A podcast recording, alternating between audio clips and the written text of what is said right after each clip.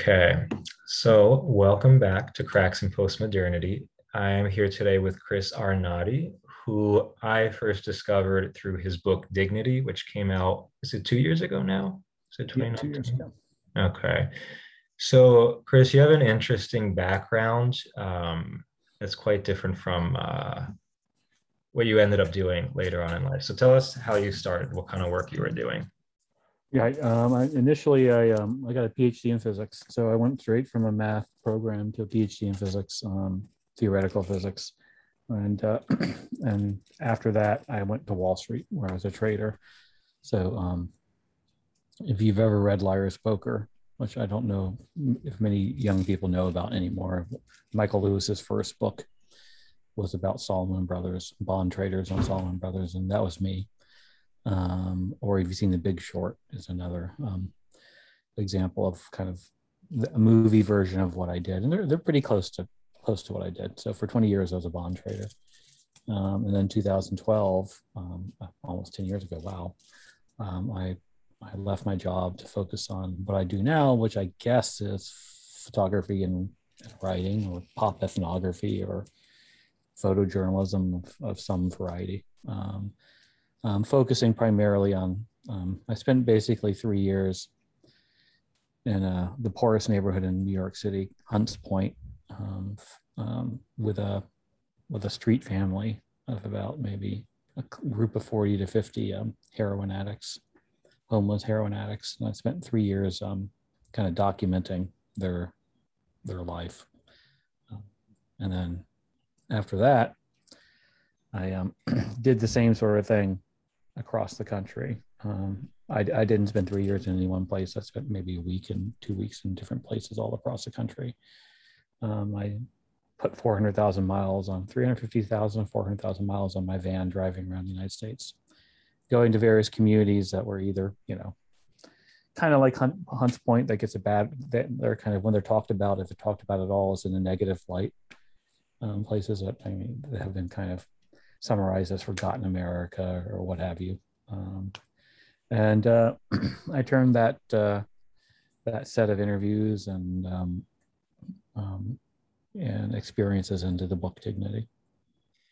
So you left behind a very lucrative career to just go and travel around the country and visit these kind of, I guess we could say, these forgotten parts, these parts that are not really given much importance. Um, why? Why would you leave all that behind just to go travel and see these places?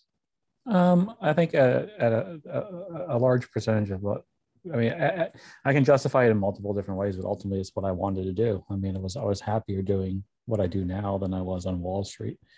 Um, you know kind of the arc of my my my career the three big careers from a particle physicist to a bond trader to i guess um, documenting poverty um, is kind of three each step is me getting further away from kind of numbers and kind of a very quantitative way of looking at the world and moving towards a more qualitative way of looking you know, basically talking to people um, you know instead of sitting behind a wall of computers and kind of analyzing things that way and thinking through thinking about the world through a very kind of removed framework literally removed you know mm-hmm. in a, in, on a 40th floor of a building with you know 16 screens in front of me flashing numbers from there to kind of actually talking to people in crack houses at three in the morning. And uh, you know it was at a very selfish level it's just you know i've always been interested in learning. It was a different way of learning and i was learning from talking to people. And my that kind of wall street way of of thinking and that kind of particle physics way of thinking and which is i call you know the kind of a very kind of utilitarian positivist framework of, of the world um, was just you know was I was starting to question it and uh, um, you know going out quote into the field as it were and talking to people was a way of kind of addressing that kind of questioning. Um, but you know again I again to be kind of cliche I mean you only live once you might as well try do different things. So you know um, I've never really felt comfortable only doing one thing. Um, I, I, get to a certain point and it's time to move on. And then there was a political side, which is I was just becoming frustrated with Wall Street. Um, the, the, industry had changed. I had changed. I wasn't comfortable doing what I was doing um, at, at a moral level or intellectual level. So um, I moved on from that. And one of the things that you said is that like you always saw yourself as someone who advocated for the rights of the underprivileged, those who were in need. But then your point of view kind of changed after actually spending time with these people you said you advocated for. So, like, what was it that changed your perspective? How did it change after being with these people? Again, I mean, I, I think anytime you think about a group of people and your only perspective on them is reading books or or or looking at data as was the case or you know reading publications through the filter through the eyes of somebody else. Um, it's very limited and it, it, generally comes in a very cartoonish um, framework. And you know what, what i came to see was a much more nuanced view and i mean it completely changed my view on on on on on, on so many issues the you know the the six or seven years of spending there. I'm an entirely different person in terms of how i think about things. Um, you know I, I I, you know, you can kind of hear it in my voice now how I frame the old me, but my, you know, I, I have a much less respect for kind of the scientific, you know, a very kind of cold, technocratic, rational way of looking at the world. And, and, and, and, you know, at a very personal level, I have, I have a lot more respect for faith. I have a lot more respect for a more nuanced view on, on, on the world. Um, and uh, you know in terms of the actual people i spent time with you know quote the normies you know uh, i've come to reckon i mean it, it's you know again it's another cliche but they are kind of they're 98% of the people you know i mean they're we're the weird ones. Um, and you know the, the the people i was spending my time with in the past both in particle physics both on wall street um, and even, you know, when I was posting on Twitter, talking to, arguing with people about politics, we're the weird ones. We're the we're the kind of odd characters who have to explain ourselves to the other 98%. You know, I I feel awkward kind of explaining normies to the weird people. I mean, you know, we're the ones who have an obligation in some senses to explain ourselves to the other to, to, to the normies. Um, um, and so you know, it's, it's, it's, I've always knew I was weird and I always knew I was different, but it was it was a a recognition of um, you know um, recognizing that um, even what I wanted the normies to believe, what I hoped they believe, wasn't necessarily what they believe, and this you know that puts me in a very you know there's two paths you can go there. You can become very much an elitist and say, well, okay, you know, um, they need to be taught. Um, you know, they don't believe it damn them uh, i'm better you know I, I have i have more stuff i need taught. Or you can go the path of saying hey maybe i'm the wrong maybe i'm the one who's, who's got it wrong. Maybe what they believe even though it isn't necessarily um, my cup of tea is is has more more more weight behind it than i've given it before. So um, I, have generally taken the latter path um, which is to question what i believe and to question what we quote the weirdos, the 2%, the elites. I call them the front row, the highly educated, believe. Um, and so that hasn't always gone over well with, you know, with people, you know, with, with people in that 2%, the front row. Front row doesn't like to be particularly told that it's weird. Yeah, I mean, I think the whole the categories of the front row, back row, it's helpful because it kind of transcends the conventional categories we use like socioeconomic status race and all that because you know you can be front row coming from a particular racial so socioeconomic background. Um, that's not that's not typically associated with those who are privileged you know like you can be a person of color a woman coming from an impoverished background but who kind of approaches the world with this front row mentality i mean the perfect example of that you know uh, i mean kind of my thesis you know the kind of my cartoonish thesis that came out of the seven years was that education is our biggest divide. And i kind of got you know i got i got attacked pretty heavily you know when i started saying that in 2015 i think there's a lot you know the dialogue has moved kind of in that direction now where i think a lot more people are are aware and I think that certainly saw that in the last election, that education is becoming more and more of a, a kind of a dividing line that people are willing to talk about in the same way they talk about the uh, the other the classic dividing lines of race and gender and um and income. I mean, all three of those other ones are dividing lines as well. I don't want to like downplay the differences that you know. I'm not going to say that we don't have racial differences in the country or or wealth differences, and they often overlap. I mean, a perfect example, you know, is, is Elizabeth Warren. I mean, she's about as goddamn front row as you can get, and she has an immense privilege, and she doesn't, you know, she doesn't she doesn't posture as that. She's just you know a working girl from Oklahoma who um, uh, shucks doesn't make all that much money and is fighting for the you know fighting for the fighting for the um you know for the for the regular person and yeah you know she's every way eh, her entire worldview and her entire persona is extraordinary front row. I mean you know she's she's a harvard law professor and you know yes she comes from humble roots um and uh, but you know that was 40 50 years ago and she's been spending all her time and whether she you know and she didn't intend to become this person necessarily. You know you spend that much time in a, a culture it changes who you are. And so i think she you know and you, you can go on and on. There's plenty of others you know people who uh, who kind of who very much you know would say to themselves hey look at me. I'm uh, how can i be privileged? You know I, I'm the following. And, you know, I, I used to say that kind of provocatively, intentionally provocatively, as a, you know, an African American professor of sociology at, at Cornell, you know, is, is closer to a white bond trader than they are to, you know, uh, a white truck driver or, or a black kid flipping hamburgers in Detroit, you know, um, because the black sociology professor at Cornell and the bond trader have more in common in their worldview than than somebody who who hasn't finished high school or somebody who hasn't gone into college. I mean, you know, so I, I think education is very much, you know, and that was kind of with a big reveal to me. And I kind of only knew, but like there was, I can remember exactly where I was when I actually said, "Wow," you know, I was in a, a McDonald's in Bristol, Tennessee, of all places, when I was just like, you know, I would see these things out in the quote country hanging with normies.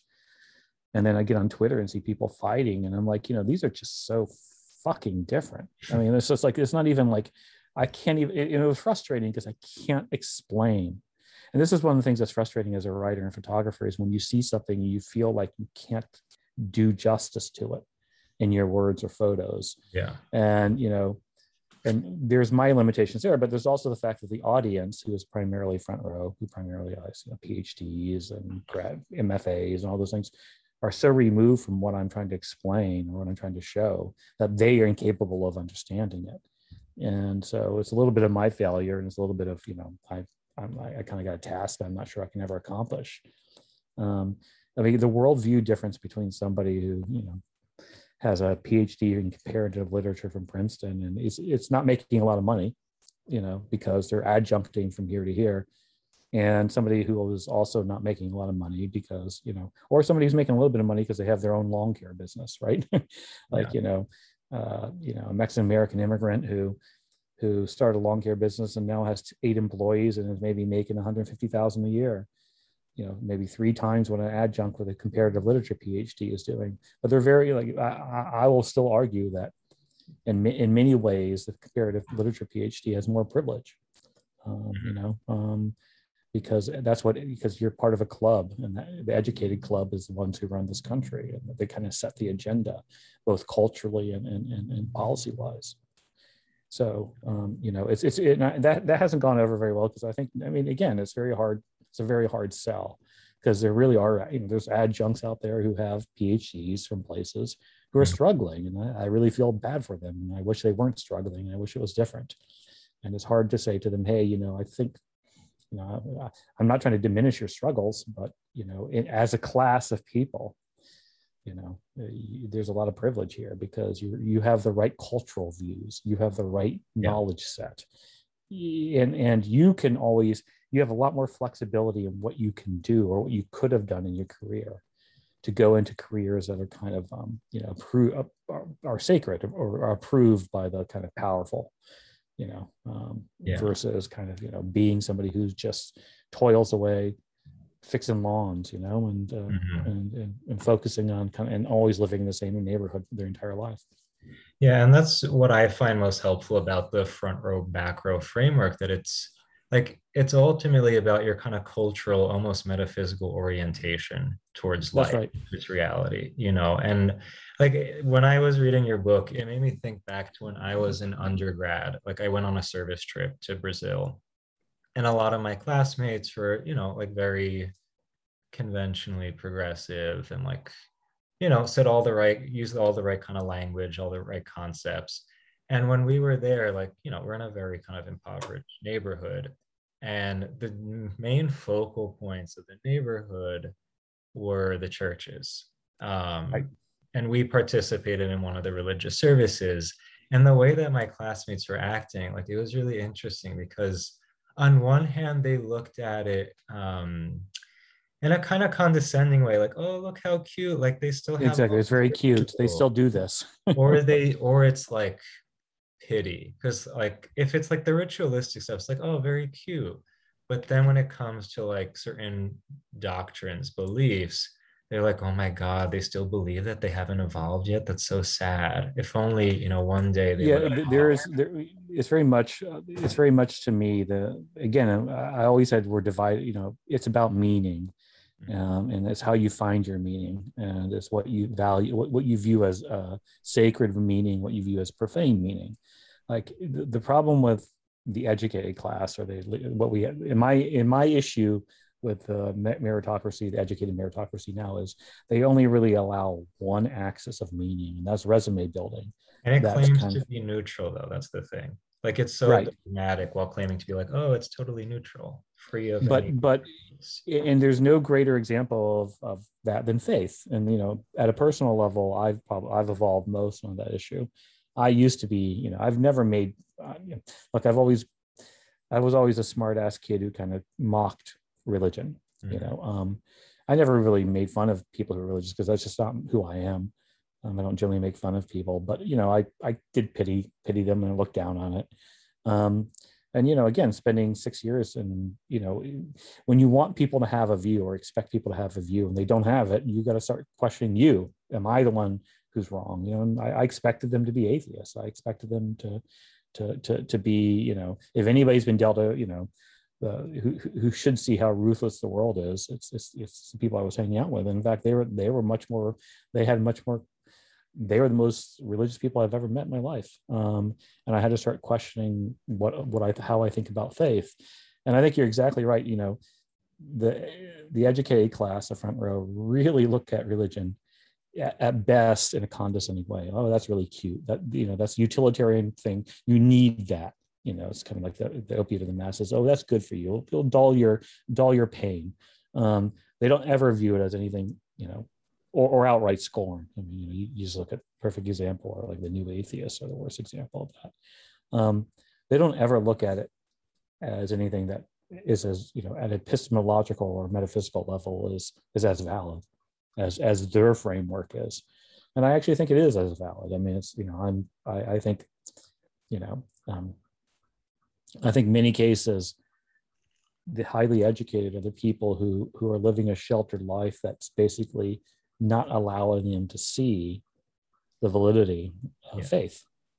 And we're the ones who you know they we we we tend to say well it's the religious people who are living this very provincial life and they're not they don't have access to to the books we have, the access to the experiences we have to see, you know, the, that rationality and cold and, and, and, positivism is a way, utilitarian positivism is a way to go. They're the ones who have, whereas I think it's actually the opposite. We're the ones who, with our noses always in books and our kind of limited social circle and our, limited so experience set, are are cut off from the evidence uh, of the power of faith uh, and the validity of it. So, you know, I think we got it, we got it all backwards, and that's that's the biggest change for me intellectually and, and, and personally.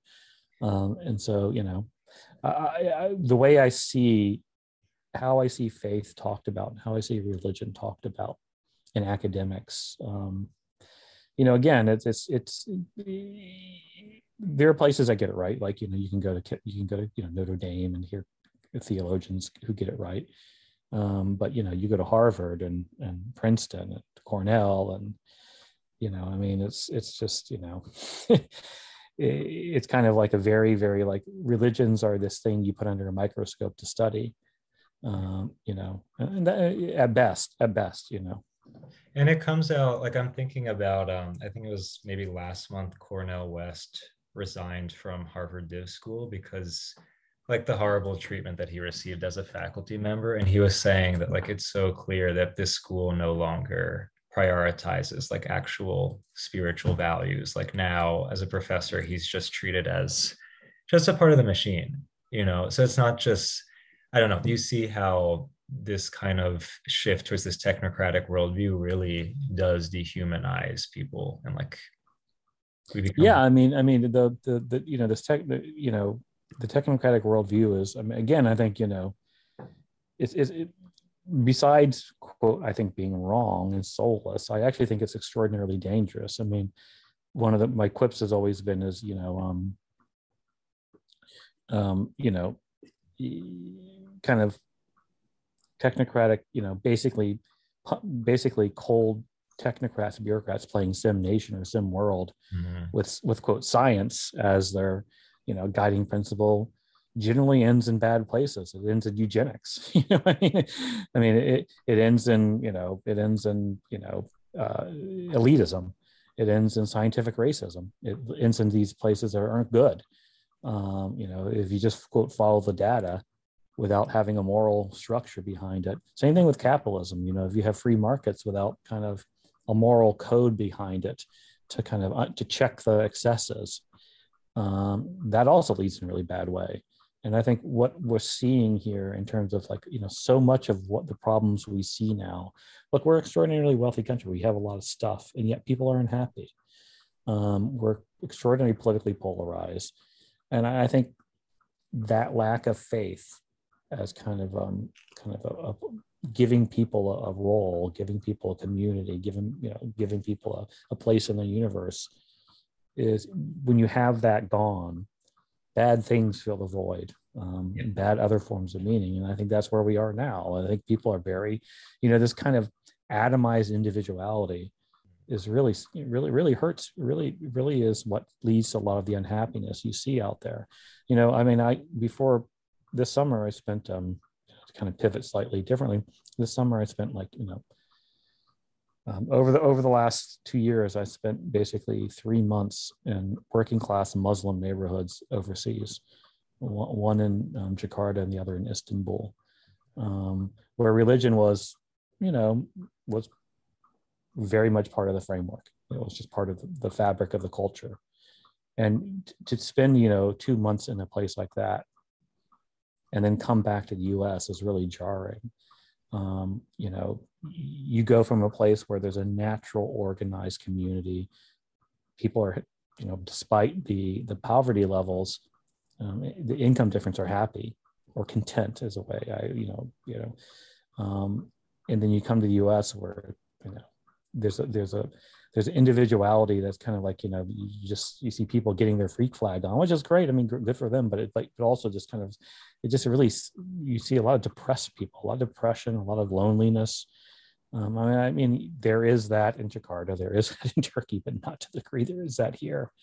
And it's just, it's just, it's just kind of shocking to come back and see it, you know. And, and uh, you know, I, I, really think that so many of our problems, and I don't want to be that person who, who looks at says this one thing. So many of our problems come from a lack of faith. Uh, you know, uh, uh, we haven't found a way to replace religion. I think secularism really thought like we didn't need religion at a very pragmatic level, and it's pretty clear we need it. Um, and what's what's filling the void is not pretty. And what I'm wondering is, like, with all the the kind of social justice um, discourse that I'm hearing today, places a lot of emphasis on, you know, on structures, on these. I guess we could say these measurable factors, which obviously play a role in exacerbating poverty and other social issues but then i ask people like okay so we we um, correct these structures great but then what do we do with the problem of meaning the sense of existential emptiness and loneliness like why is it that those who are most vocal right now um, talking about social justice issues are ascribing to this technocratic framework that doesn't make room for cultural capital and questions about like ultimate meaning in life. Yeah, I mean, you know, the kind of um, we we fill the void of lack of religion with kind of politics in some senses. And I look, I'm all for social justice. It's great, you know. I I think you know a lot of the a lot of the stated goals are, are admirable, um, but but it's but again, they're not doing they're they're a they're they're in many ways they're just symbolic gestures people make to, to kind of ignore the bigger issues mm-hmm. um and so I, I am cynical that way but also i mean the whole you know finding meaning by politics doesn't really you know there's no regulation there. There's you know, the classic role of re- religion is it's it's regulatory. It provides people with a guardrails in life. It provides people with a and then there's also metaphysical. I mean there's the, the frame the, the answers to the big questions a place in the universe the meaning. And it just doesn't do that either. So it fails in those in those levels.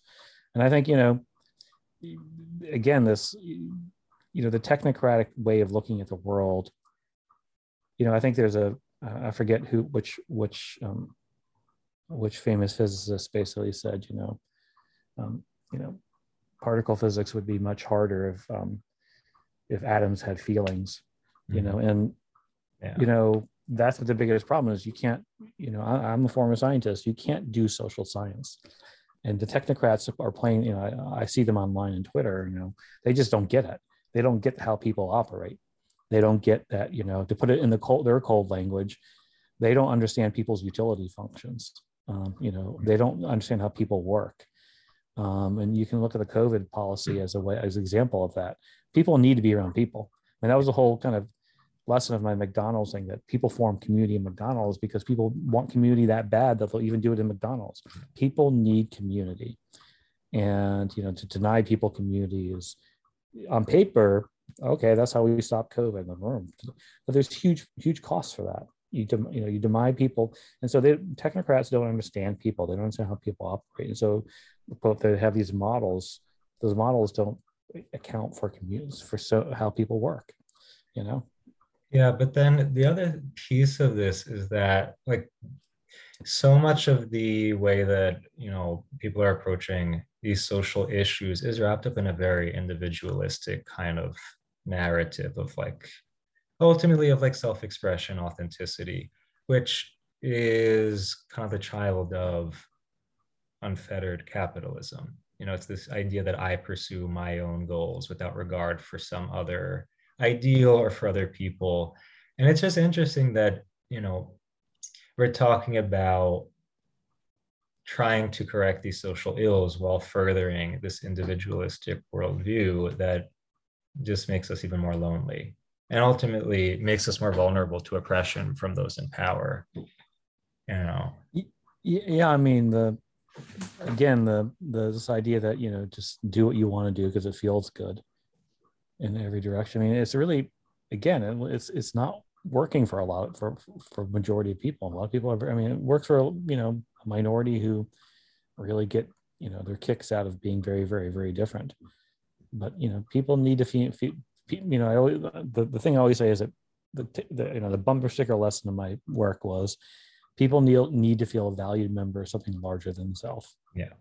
Yeah. And, um, you know, that's just, that's just something that's not, just, we need to be rooted in something that yep precedes us, not just me. That's correct. Yeah. That's right. Mm. But so then, other than faith, you talk a lot about the role of family and, and place, like the local kind of community. And it, it makes me think about, um, so like the philosopher Charles Taylor talks a lot about what he calls, I guess, like the enchanted worldview that, you know, reigned when religions played a, a central role in public life. And then, you know, after the Enlightenment, more of this, dis, um, this disenchanted worldview this disincarnated worldview and like the physical mundane everyday realities are no longer charged with some kind of deeper meaning. It's just like this positivistic what you see is what you get. And i'm like i'm curious to understand more about how these more manual forms of work more um, carnal ties like family like local community now lose value in this kind of excarnated technocratic worldview. And like i'm seeing like i see a lot of younger um, working class inner city uh, young people who are being pushed into these academic university tracks without being told that there's the option to do you know some kind of vocational trade you know? And i just wonder like how much is that contributing to these problems the fact that we're not valuing these other forms of um, these other cultural expressions. The way you framed it i mean I, I, haven't heard of the philosopher you were talking about but um, i really like the way you you talked about it because it's very it's always nice to hear someone who uses better words than i've used to explain what what i was trying to get at. You know yeah i mean i always say that we've stripped a lot of kind of what i call what i call non-credential forms of meaning things that are gift family place um, you know um, nation things that are kind of gifted to you at birth um, natural communities. We strip them of of their value and we strip them of basically um, we've turned them banal. They're very banal things. And the way you talked about it as you know they're no, they're no longer magical in some sense they're no longer filled with kind of that's a very good way. And, and I, thinking back it's really interesting. Um, i'm going to have to go look at that look that up because i mean that puts into you know i've always said that one of the frustrations of I'm a photographer, and one of the frustrations of, of photographing poverty, um, or what I saw was, you know, the, the, way most people photograph it is turn it to, into into drama. Mm-hmm. You know, harsh black and white. Um, they find the, the dramatic setting, but poverty is very banal. Yeah. Like there's a lot of banality there, um, and it's it's trying to show that, and I think that gets at what you're saying, which is we have taken away the kind of magic of place the magic of family, the kind of, and what I would argue is that people are fighting that. People naturally fight that. And they do that by creating art, natural art. They do that by creating their families and, and, and, and still imbuing them with kind of a, a special, I mean, that's kind of the whole, that's, that's the choice of the idea of dignity. That's what I'm getting at is that they still try, and, and that's a good way of thinking of how people try to maintain dignity is trying to turn those kind of forms of meaning that are the, the technocrats the value they're fighting to hold, buttress them and say no they, they still have value. Not just you know utilitarian value but they have magical value. They, they have um, aesthetic value they have you know they have like you know uh, non you can't quantify value you know and so that's certainly true when when you know what i tried when, when i first got to the bronx what i tried to document was how amongst this banality there's still a beauty like they were ta- ta- people were taking very kind of literally junk and creating art out of it um, to uplift themselves, uplift the life, and, and and and turn that place into something that still mattered, turn their family into something that still mattered. And so you see that in terms like you know pigeon keepers, the bike clubs, the the, the even the um, graffiti art and all sorts of things. And so I've always had a special special awareness of that because I do think people are fighting that.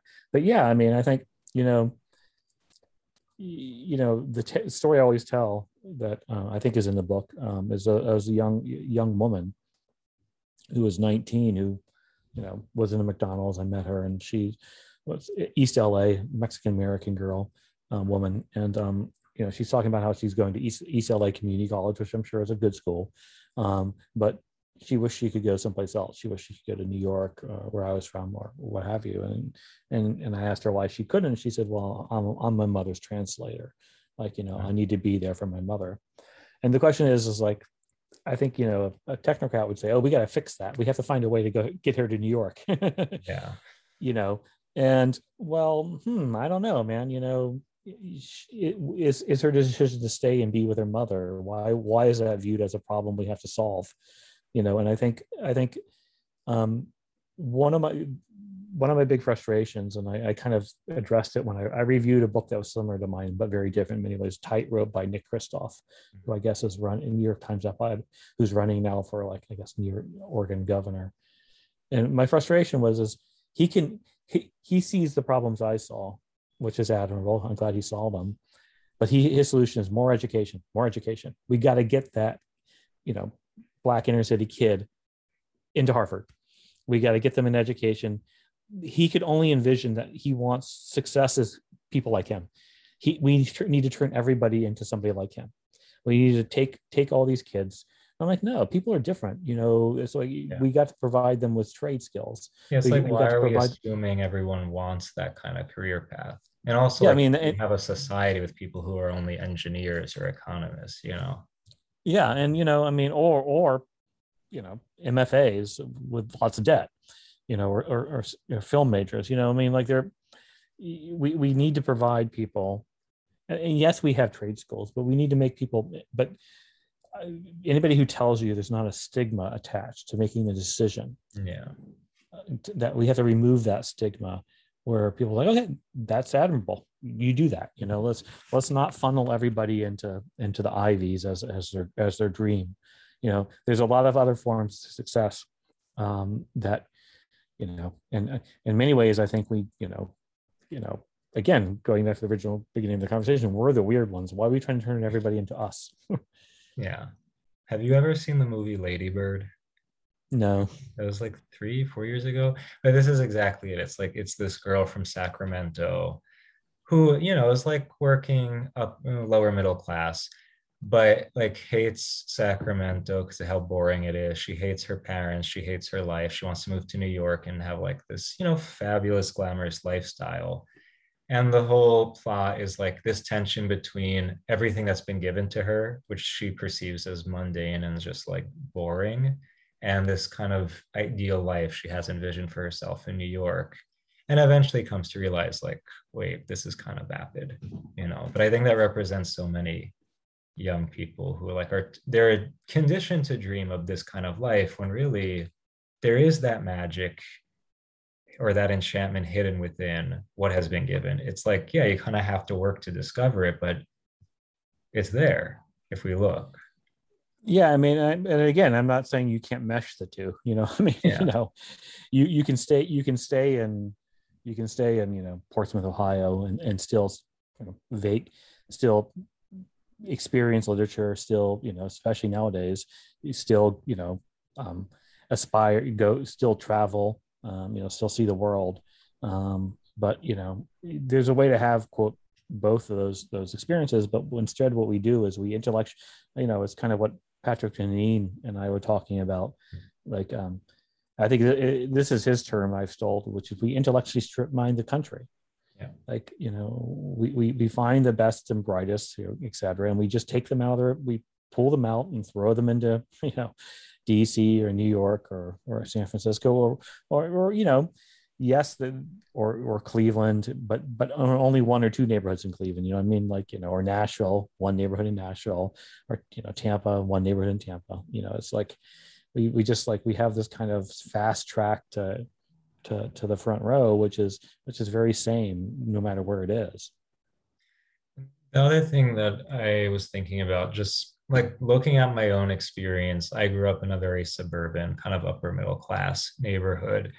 And I was entrenched in this very front row worldview. You know, everything that I was taught was like, you know, ultimately very technocratic.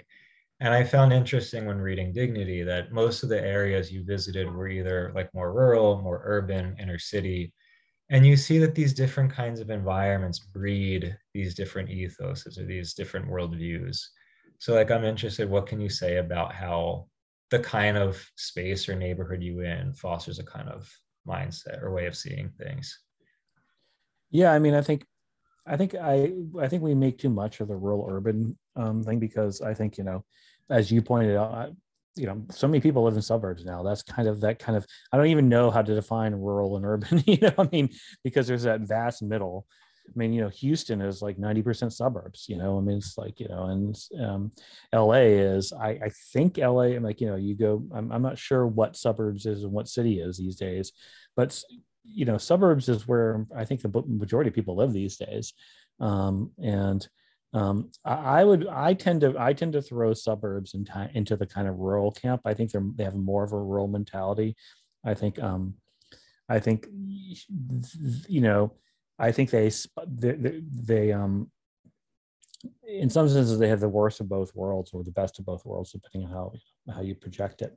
Um, but you know I think there's a there's a strong um, you know there's a strong kind of um, there's a I, I personally find what I I personally find suburbs to be extraordinarily frustrating at a, at a kind of aesthetic level Yeah. in the sense that it's really hard to love that place to find the the magic in a suburb um, because it, in many cases the technocrats have won and the suburbs i know are extra, over engineered Yeah. almost impossible like you know it's like the, you know i prefer the suburbs that where libertarians were control and like you you know you, you don't have nine crosswalks and 15 berms and 37 you know Yeah. turn lights where it just kind of it just feels like you're living in a corporate housing you know like um it just you know i think of northern maryland or, or you know or uh, i think of like southern maryland northern dc area is kind of this just this place that's extra over engineered to the point of being kind of painful and depressing and oppressive. Um i don't have a lot of love for the suburbs. I, again i know it's you know it's, it's where i think a lot, a lot of people live and i think it's it, it does shape you. I mean you can't those things can't shape can't not shape your experiences as well as also how you interact in communities. Like this is are they natural forms are they natural community builders or not? Um but yeah i didn't spend a lot of time in suburbs because um you know i was trying to contrast kind of the, the, what i see the two extremes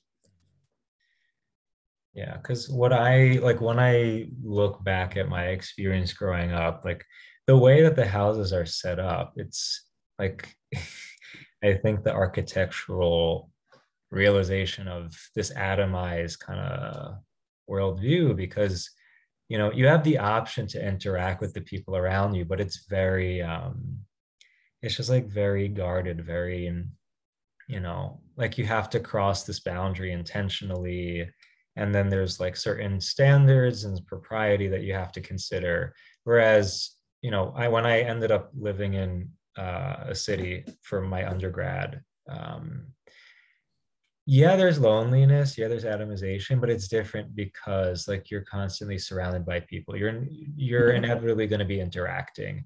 And also like you're more free to express uh, for like culture can be more freely expressed Whereas, like when you're in your home, it's in suburbia, it's just so isolated. Or like in oh. a more rural environment, at least there's, I think you're more in touch with the land. So there's this sense that in those other kinds of environments, it's very clear that something else is given to you. There's something else beyond you. Whereas in suburbia, everything's just like very man made, very That's actually a bet. That's a much better answer than I give them. So I'm going to steal it. um, but I mean, that, that's very much that is the case. That's exactly right. And I think it's you know, I used to quip that, um, and I'm sure people, other people have mentioned this. I, I'll drive through suburb suburban neighborhoods where it's it's it's a row of ranch houses without a ranch. I mean, a ranch house is supposed to have a ranch. I mean, it's designed to have a ranch around it, right? I mean, that's why it's designed the way it is. and yet they're all next to each other, like you know, like like 15 feet from each other. But there is a cold kind of like I know this cold sterileness to them. Um, you know, and again, I'm sure there's lots of community in them. Like, you know, they, it's like me finding community in McDonald's. I'm sure they happen like, you know, at the Stewart shop here in upstate New York. That's where, you know, or or at the at the mall or at the Walmart parking lot or what what have you. But um, or at the Starbucks, you know, um, or or at the uh, strip mall. But um, you know, you get you it, it, I, I the way I'd frame it is um suburbs are the least are, are the neighborhood that's least conducive to forming community Yeah. like i mean you can do it but yeah, if you try really hard. but, but you, you got to fight it like it's kind of like the winds are blowing against you Yeah. Mm. So one last thing I'll ask before we go. What would you say was the most surprising thing that you learned while traveling before writing Dignity? Hmm. Um, I, you know, again, I think, well, I mean, the two obvious ones are the communities in McDonald's, you know, like the, just the, Mhm. the, the- how, how essential McDonald's spaces are, you know, a place that's built to be transactional, you know, you, brutally capitalistic transactional actually has communities in them. Like, you know, pe- pe- that's how much people want community. And that was kind of the lesson of that. And then, I mean, to me, the other one was faith. It's just the how essential faith is. And those are the two. The quip I used to say is I kind of walked into this project, kind of a, um, uh, you know, vegetarian atheist, and I kind of walked out, you know, big McLaughlin Catholic. So, you know, um, so I mean, those those are the two obvious um, things. Um, uh, on the more mon- on the mon- more mundane thing is this kind of um, I think um, or less it's like how friendly people are. I mean, it's just you know, I, I kind of you know, if you're a stranger and you're driving 400,000 miles over six years around the country, just just talking to people. I mean, people are people are extraordinarily friendly, um, and um, you know, people want to tell you their story.